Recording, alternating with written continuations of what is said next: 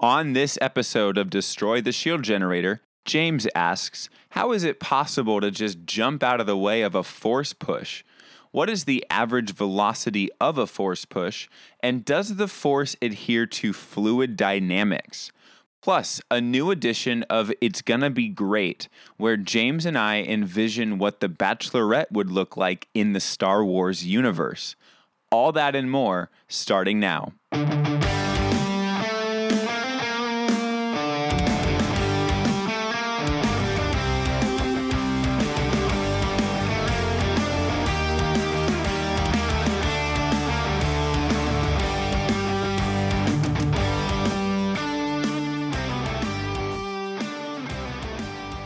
All right, so we've been talking a lot about the. Um, I mean, it doesn't feel fair to call it plot centric, but it usually comes up with like a plot based question or a character based question.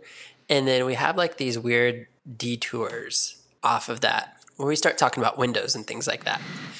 So this is a bit of a different starting point, at least, and then we'll see where it takes us. Great. So I have a question about the force.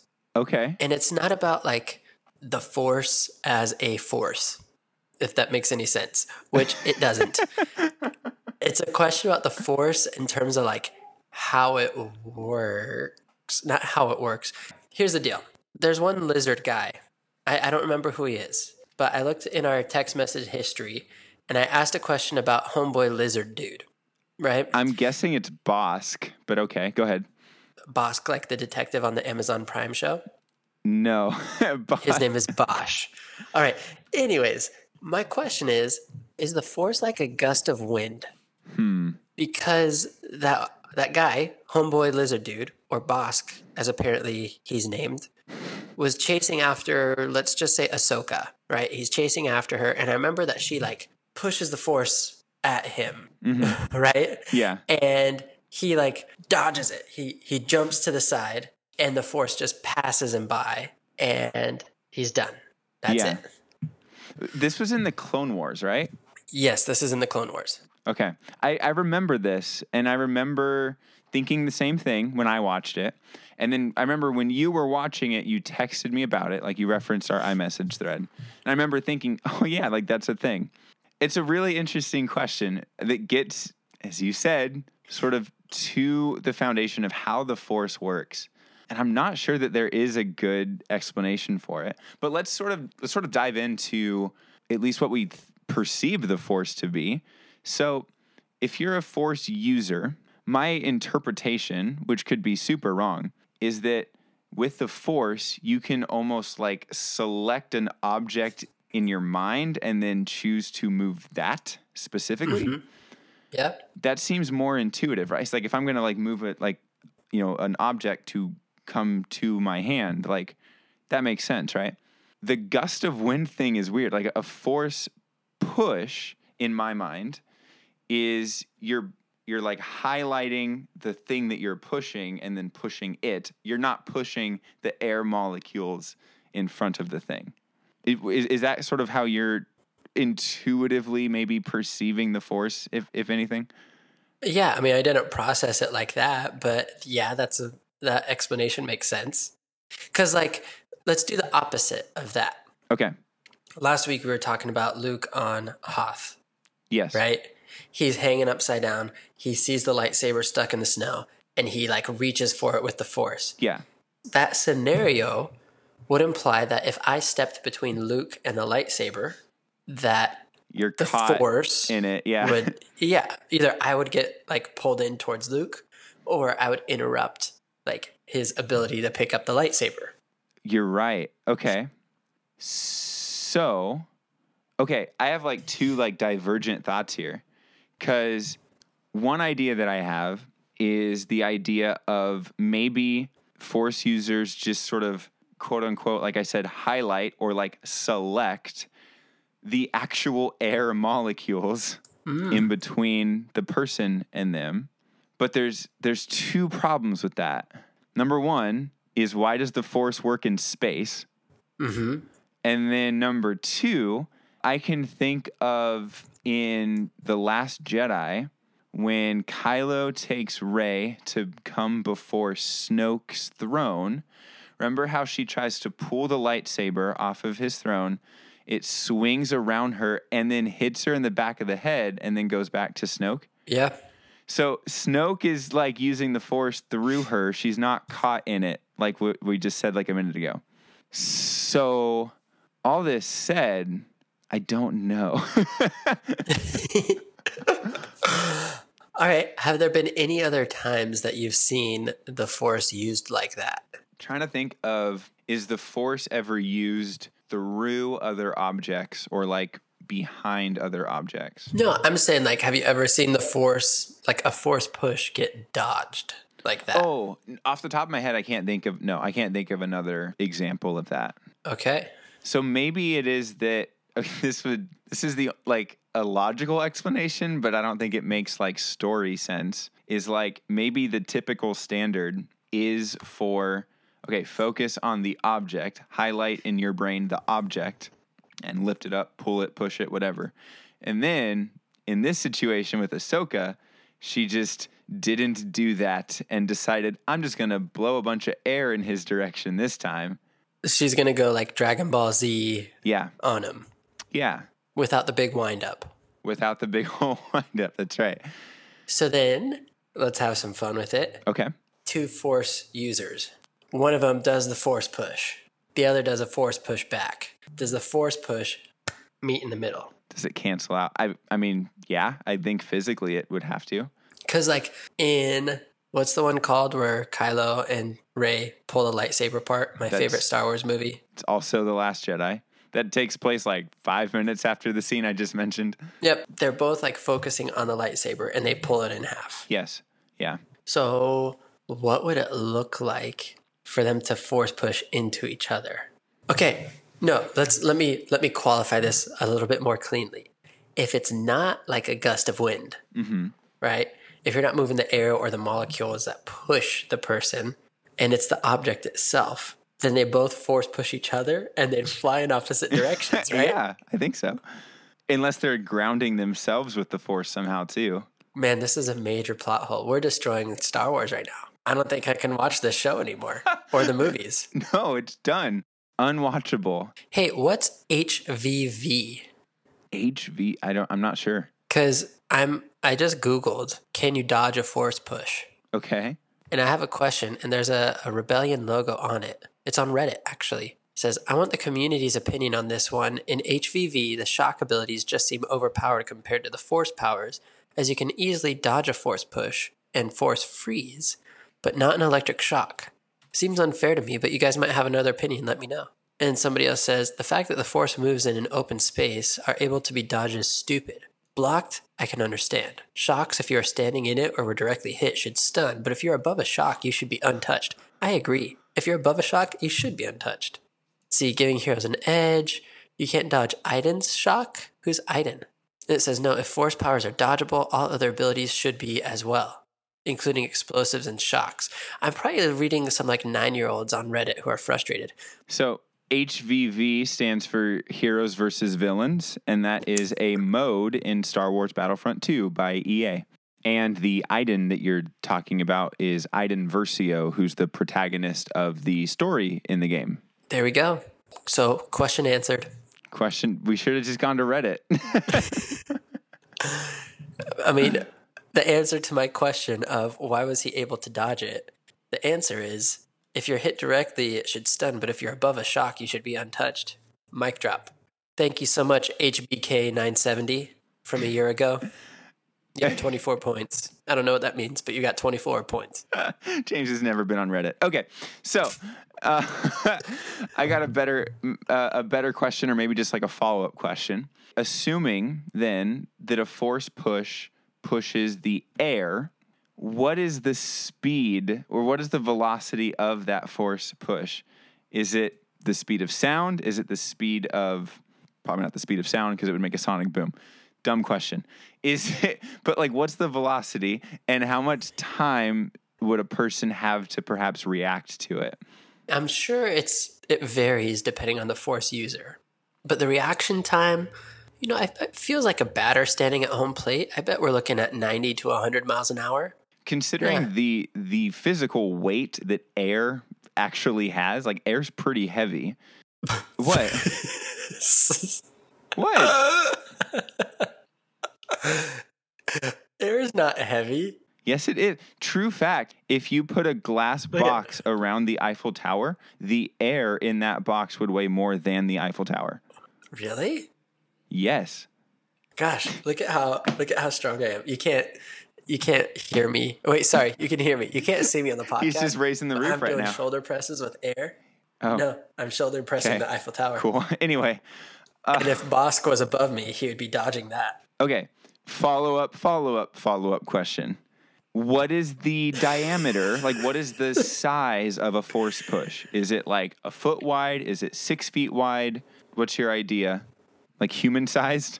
Whatever. Yeah, like human size, like shoulder width, which with my broad shoulders is like eight feet. Because I'm massive from lifting all that air.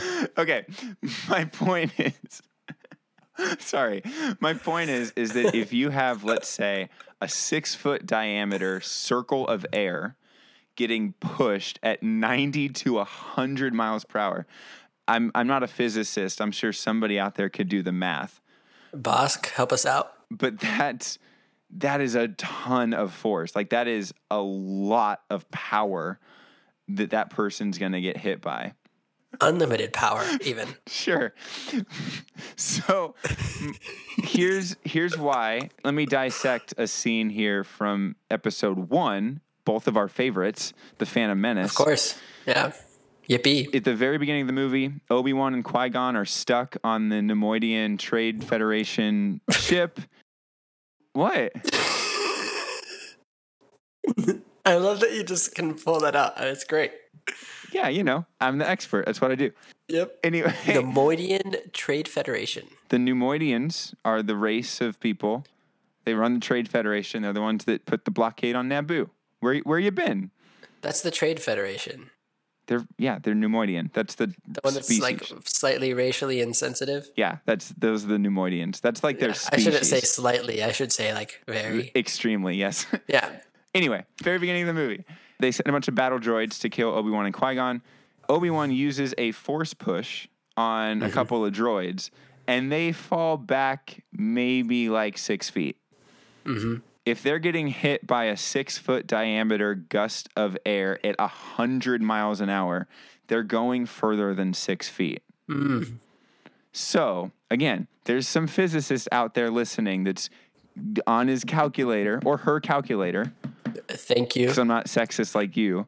I've never said one sexist thing on this podcast intentionally. Okay, there you go. Okay. Anyway, As a father of daughters, yes.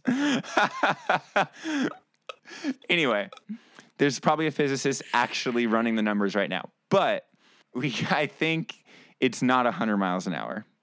That's my thesis statement. I don't know what value that necessarily brings to the to this conversation, but I would say it's more like 30 miles an hour. that's not that fast. That's still that's still a pretty solid gust though. Yeah, I guess. But like 30 mile an hour winds don't knock you off your feet. Mm, okay, that's true. Mm, 60 miles an Unless hour. like somehow the force is like a solid block of air. Ooh. All those midichlorians just like they grab just- hands. they hold hands. And they clothesline They're you. like Red Rover. All right. I found something interesting here. okay. Dakario Mm-hmm. on Reddit has five points.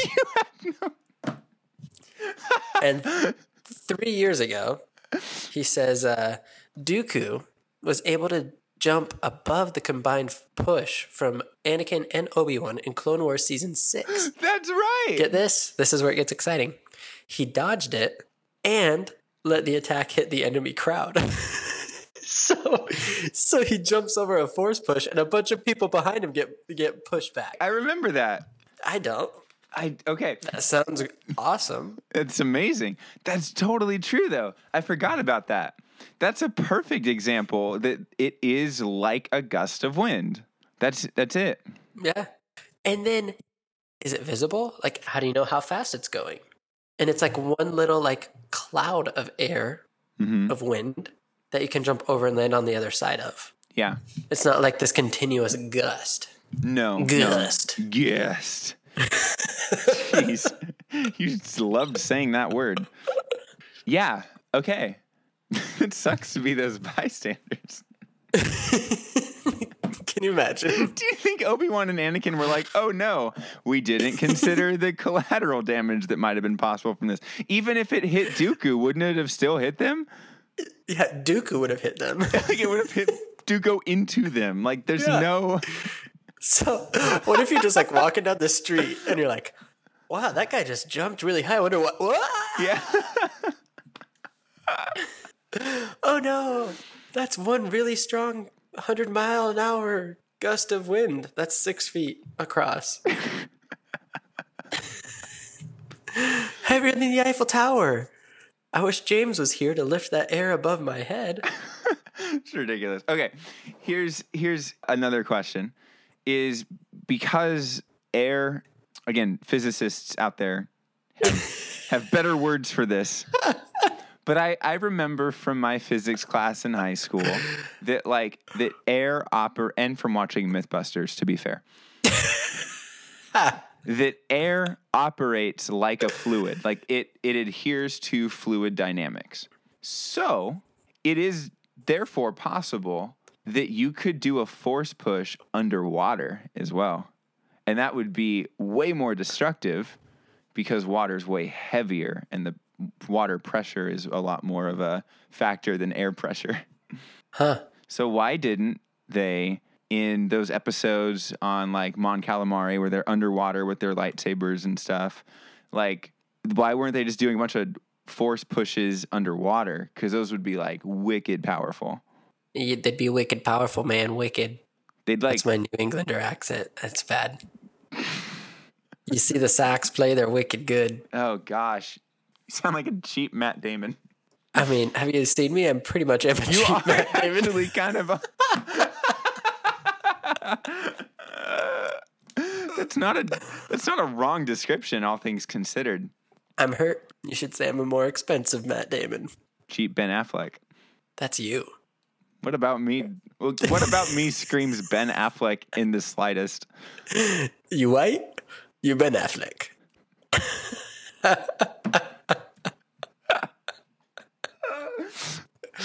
so stupid. Anyways, where were we? Force push underwater would be more powerful. It would be. Yeah. I mean, the other question, and maybe this is for another time. Why aren't they always just doing force pushes? That's a yeah. I know in I believe in the Knights of the Old Republic game, force push is like an ability that you can do, but it's you can't do it like forever. Like it it, it there's like a there's like a cooldown period, which means you have to wait until to do it again. So You need to allow time for the midichlorians to gather yeah, in front to of you like again. come to like come back to you and be like, yeah. They, Yeah. they have to unclasp their hands and then return return back to you. And they're like, okay, we're ready to go again. Yeah. So I mean, I would I would assume that it's just it's fatiguing. So like it's like any other thing. Like it just takes a lot out of you. So you can't just Yeah. you can't just because air is so heavy. because air is very heavy. And also think about this, James. If you're pushing all the air away from you, you can't breathe anymore. so, no, in reality, right? You just create like a, a tailwind for yourself as it replenishes the air that you are standing in and Yeah. deplenishing. Yeah. So you need two Jedi, one to do the strong force push, and one right behind them to do a more mellow force push to give them oxygen. Yeah. Or ti wait a second. or what you can do is if you line a bunch of Jedi up, you can just like sequentially like force push, force push, force push, like one after another, and then just there's like a force tornado. Yeah. That'd be amazing. And then Dooku jumps over it, and all the bystanders get hit.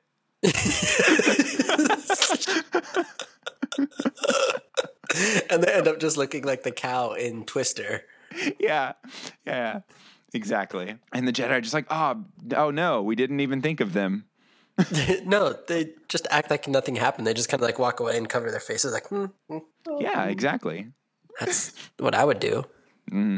I believe it. So, have we like determined that the force is basically a gust of wind? At least the force push. I think so. I think the force push is a gust of wind. Yes. There's a couple other things in my mind though that like if, if you're going to pick up an object or something, which is a more standard thing to do with the force, apparently, if the movies are any indication, or if any piece of Star Wars is any indication, is it the same thing where you're you're, you're highlighting and picking up the object, or are you picking up like the air around the object? I think it's just the object. I think it's just the object. That's kind of a dumb point because then like Yoda picking up the X-wing out of the swamp would have a big bubble of water around it. So like See, my thought process since midichlorians were introduced is that in, like, in 1999. yeah, I'm retconning it. I think did I use that correctly? I don't know. Finish the sentence. All right, so like the way that I think of it now is like midichlorians are basically atoms, but they're alive, sure. right? Microscopic life forms, So symbiotic relationship. So like the midichlorians are like in the X-wing and like around it. So it might be like immediately around it, but like so close that it's basically touching it. yeah. I think that midichlorians are only in living things though. Let me check. I love midichlorians. Yeah, yeah. Midichlorians are only within living cells, not on just objects. So they're not in the air. No, they don't. So need, like you they- can't. They, don't need to So then you can't. You can't force push the wind. I don't. My understanding is that you don't need to. You just Uh, like the midichlorians are what give a person an ability to manipulate objects. oh, I thought that like midichlorians were in the air and force sensitive people could manipulate them. Am I so wrong on that? Uh, I don't think so. I don't know. Can we just agree like the midichlorians are just a dumb idea and shouldn't have should never been introduced? I love midichlorians. Oh my gosh. They're my favorite. I wouldn't watch Star Wars if it wasn't for midichlorians. You saw episode one where Qui Gon takes the blood test of Anakin and mm-hmm. describes midichlorians, and you're like, yes, finally this franchise, finally Yeah. Something to watch for. and in fact, that's the only reason I'm watching that Disney Plus series. Like, I can't wait for them to start engaging with the idea of the midichlorian. that Disney, are you talking about the Mandalorian? No, the midichlorian. You're mispronouncing it. Oh, I know. oh, so it's starring a Mandalorian, but ultimately it's going to be about a midichlorian. Okay, I see what you're saying. One midichlorian. Just one of them, just one of them of the trillions.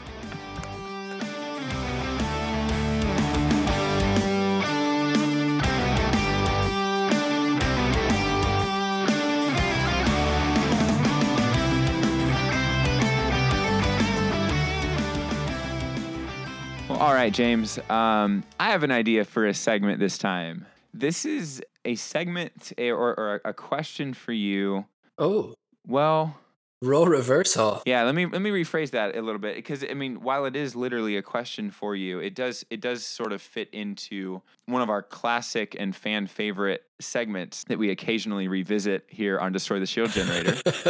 I have a segment here of it's gonna be great where we Yes. where we take um, ideas for you know Star Wars stories or for you know m- movie, TV show, whatever, some kind of Star Wars story that doesn't exist that we would like to exist, and then you and Uh-huh. I sort of piece together what it looks like and what it would do, and you know all that kind of stuff. But the reason this is a question for you is because you are more of an expert on this particular sort of let's call it a genre. I like where this is going. Okay. So here's what I want to ask you. In Star Wars, obviously, just like in our galaxy and in our world, they have their own stories. Like they have their own entertainment that is, you know, contained to that universe. It doesn't have to do with, you know, some other galaxy like Star Wars is to us. Yeah, yeah. And one of the most popular genres in in in human Earth you know, syndication would be sort of a reality dating TV show. Yes. And so sort of my it's it's it's going to be great slash question for you is what does the bachelorette look like in Star Wars? Oh wow. Yeah. Take your time. you I know you have a lot of thoughts. So many thoughts. I mean, well, first off, we got to start with our bachelorette. hmm It's got to be somebody who's like strong but misunderstood in some way. Ahsoka? Ah, no, we're not going to Ahsoka. Okay. Too strong. Do you have a character in mind? I do. Think sequel trilogy. Rey? No, Oh. you're going too big. Like Angelina Jolie Oh, Rose. Rose. Yes. Oh my gosh, I know where I know I can I can, I see I see a pun coming from a mile away. you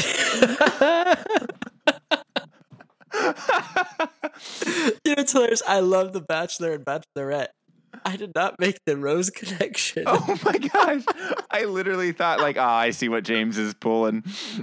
I see what James is gearing up to do." No, Wow. Okay, okay, good. they typically take somebody who's, um, I mean, not always polarizing because you want somebody who has like a general, like mass appeal, but they can take somebody who's polarizing, but who is polarizing for a misunderstood reason. Yeah. And use that. They can leverage that to make her even like more appealing as a protagonist. Yeah. That's Rose. That's Rose for sure. That's Rose. So you have Rose. Now, next, one of the major characters in the Bachelor Nation is Mhm. also the Bachelor Mansion. Yeah. And I need your help for this. The Bachelor Mansion is in Malibu, in the Malibu Hills, Okay. or like somewhere up in that general area, PCH, and you got the hills, not a lot going on up there, right? Where where would the, the Bachelor Mansion be in the Star Wars universe? So you have Rose, she's setting up camp. Where?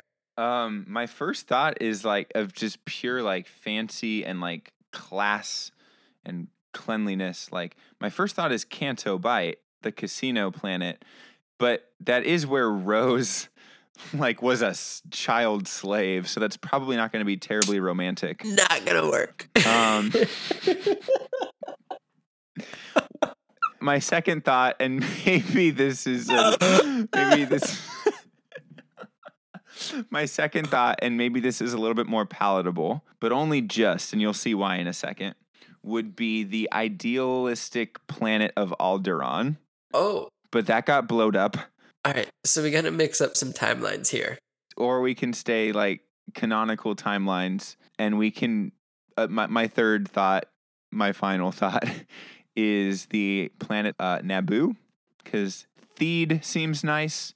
Go out into the countryside, right? Get sort of that prequel like scenery. You can ignore Yeah. the prequel love love stories because this is clearly going to be a better love story than what that was. But at least get the scenery. The most dramatic love story in Star Wars history. Yeah. Let's say that the in the Star Wars universe, the the Bachelor Mansion or the Bachelorette Mansion is you know, out in in the wilderness outside of the capital of Naboo in this beautiful sort of Tuscany looking, you know, Riviera. Beautiful. Love You- it. Love it. Okay. And you have Rose as the Bachelorette.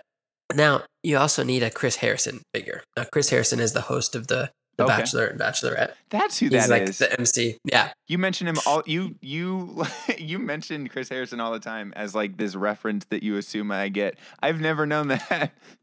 Oh, really? I, I- love Chris Harrison. no.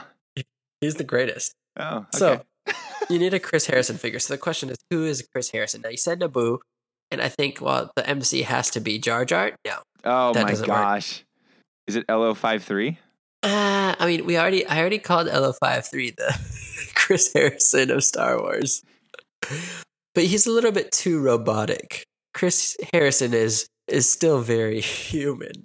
Like charming and okay.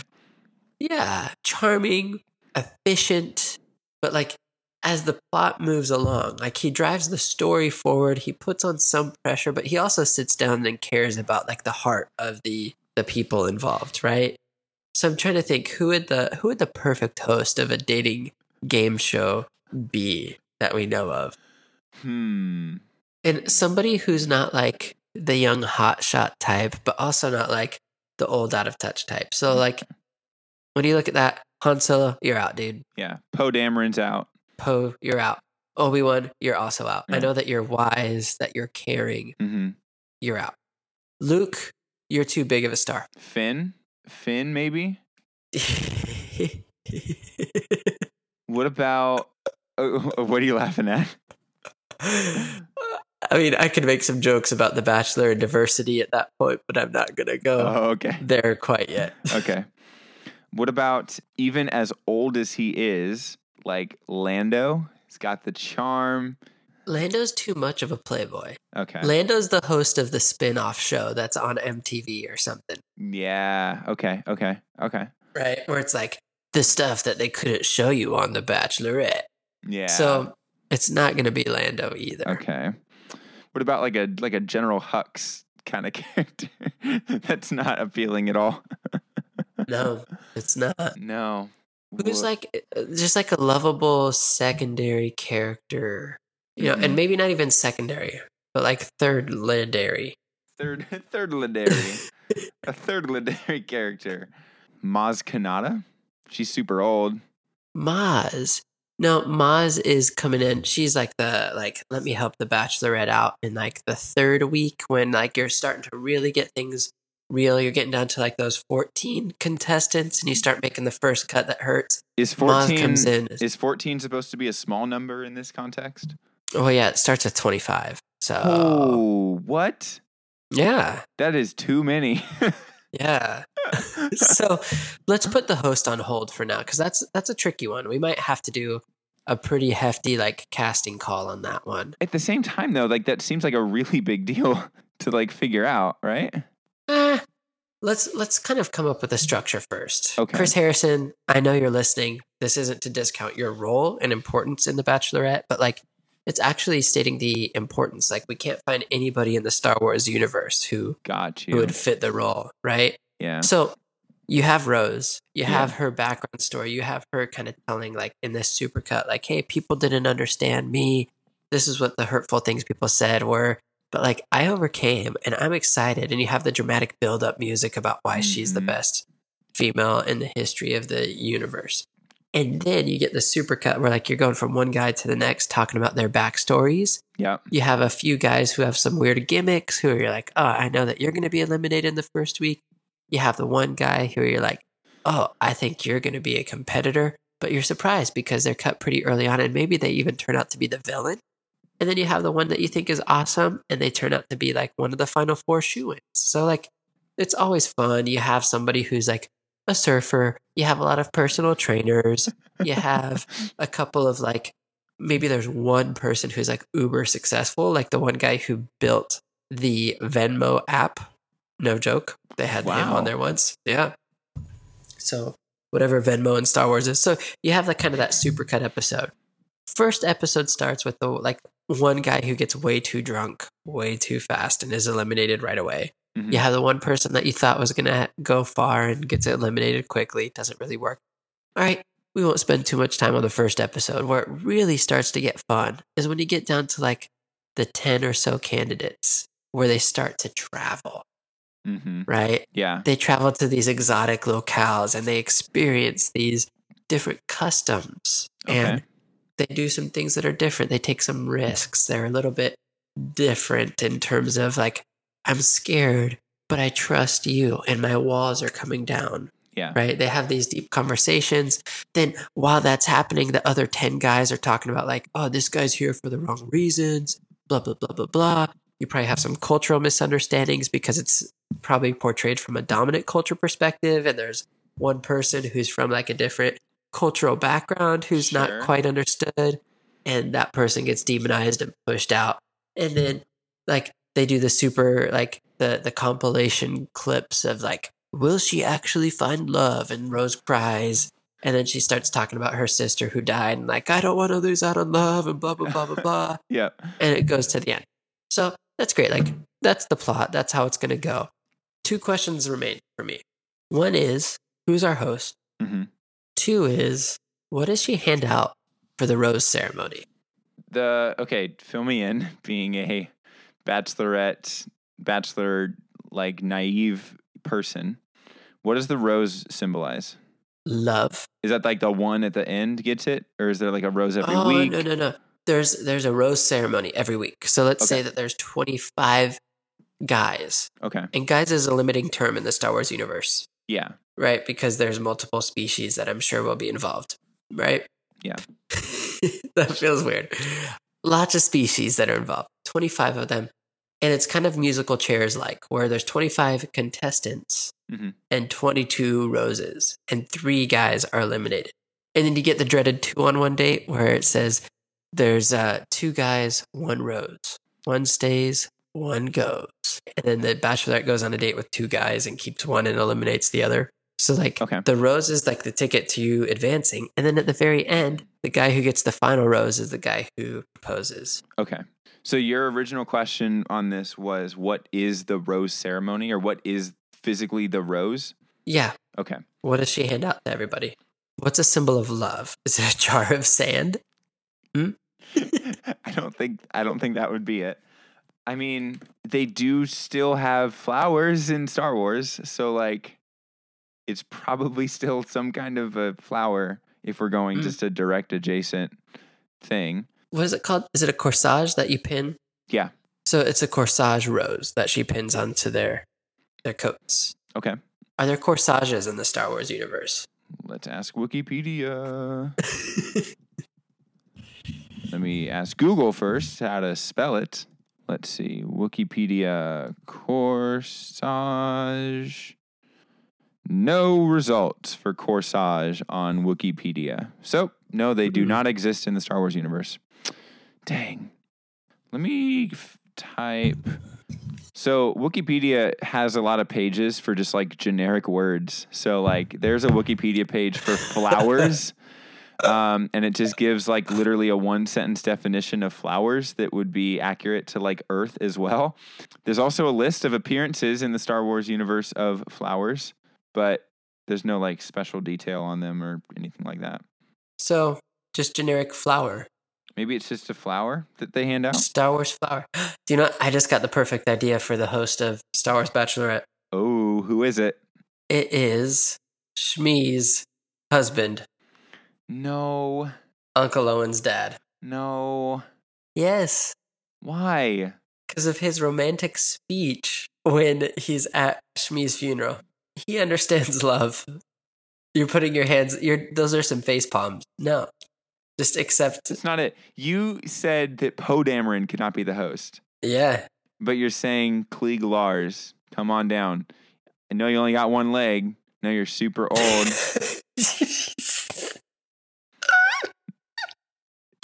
Fine.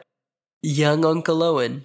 okay, we're mixing timelines again. I thought we said we weren't going to mix timelines. I said we were gonna mix timelines. We have to mix time.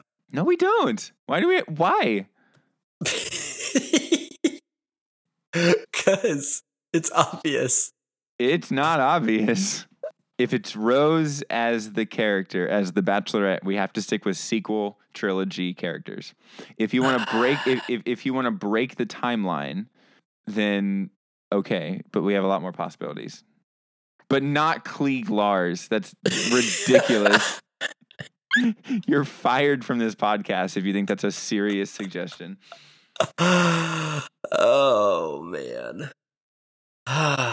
So, if we're opening it up to any Star Wars era, we could pick like young versions of any character we want at this point, too. So, there's, if you're talking background characters, there's like Wedge and Biggs, all the Gold Squadron, Red Squadron pilots, Porkins.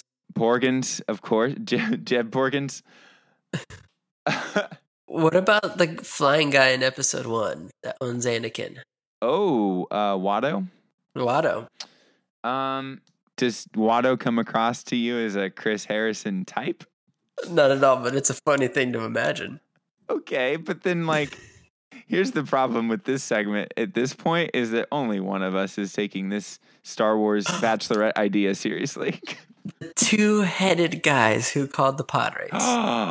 Ooh, that'd be fun. That's it. That would be fun. I think they do a great It's job. It's like their own co-hosts. yeah. They take it seriously, but not too seriously. Let me find their names. Oh my gosh. it's like Scott and Steve? wow, their names are Chris and Harrison. Oh, wow. it's Chris Harrison. Fun fact those guys were based off of Chris Harrison. That's true. Okay, no, their names are Fode and Beed. Fode and Beed. Fode and It has a nice ring to it. Yeah. Fode and Beed. Oh man. They have okay, here's the here's the real thing though. They have experience providing commentary Mhm. on occurrences. They obviously have charm and a sense of humor. They're comfortable in front of a microphone. And that's I mean, that's what you really need. They'll never live up to the real Chris Harrison, but they'll get close. Yeah. I bet they'd look great in a suit too. In the in one suit. One suit, Yeah. two colors. Why does it have to be two colors? Two collars. Oh. Oh, that's an interesting development. Two collars in one suit. You need two ties. in their pod racing uniform, they just kind of have one head hole, one collar. Don't ever call it that again.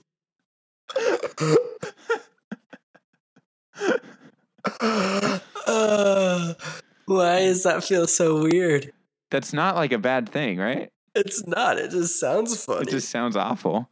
Yeah. That was the joke. Um, um. So one collar, two heads. Do they have one neck? no, two necks. They're just a wide base. Yeah, I'll, let me send you a picture. These are the important details we need to know. Yeah. If they're going to be our Chris Harrison, we need to know this. Oh, four arms. I didn't realize that. That's a complicating factor, but I think it'll work. so Fode and Beed are our hosts. Yeah.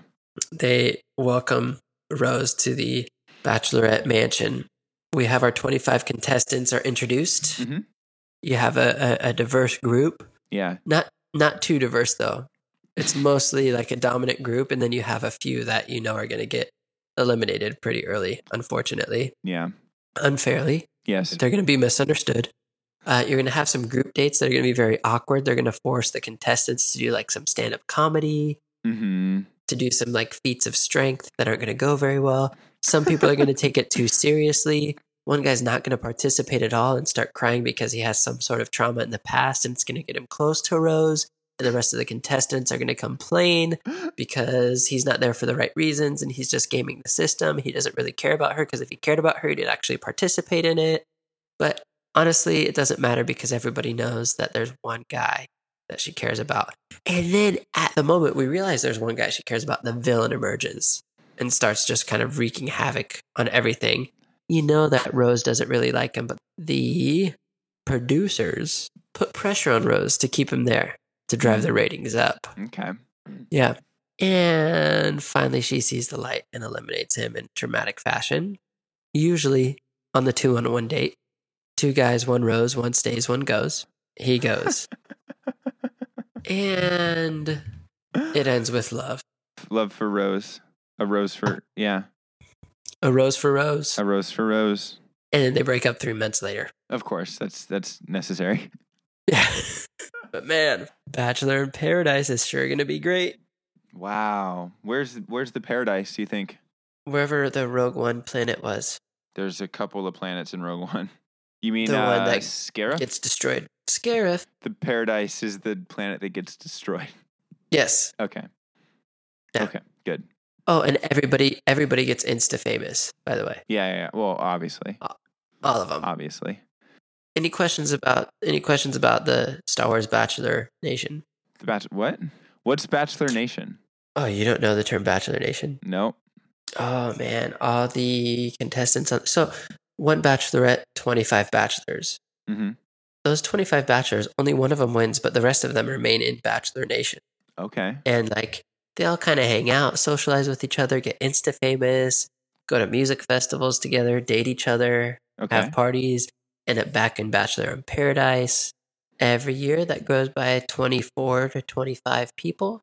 Okay. And uh, like you remain in Bachelor Nation. So once you're on the show, you part you're you're a member of Bachelor Nation. Okay. Yeah.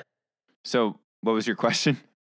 I don't even remember. You're the one who asked what Bachelor Nation was. Well, you had brought it up because you said like, "What do you?" Th- I think you said like, "What do you think of Bachelor Nation in the Star Wars Oh, universe?" Uh, When I said Bachelor Nation, I guess in that context, I thought of it in terms of like the uh, Marvel Extended Universe, like the Bachelor universe of the Star Wars universe. Do you have any questions about what that looks like? yeah. So the same sort of things happen, right? They continue to date each other. They're famous. It, they're known, etc. No, I don't think I have any questions about that necessarily. Except for when's it going to air? Because you're going to watch it and love it. the Star Wars one, If there was a Star Wars Bachelorette, you would watch it. of course I would. You'd want to be a contestant in it. No, I'm I'm now I'm in a relationship. Uh, that's actually part of The Bachelor, too. what? Yeah. Oof. People who are on the show and it gets discovered that they have a girlfriend back home. Ugh. It happens every year, like clockwork. That's not good. It's great. Oh. It's a terrible show. Why do I watch it? Why do you watch this show? Let's end this segment by questioning the fact that like you adore this show and it's objectively disgusting in like every measurable way. Every. Yeah, I can't argue that actually. Yeah. I mean it's ugh. All right, let's just end the segment then.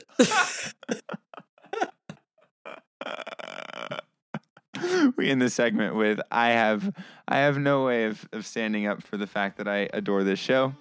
I know it's terrible. Good night.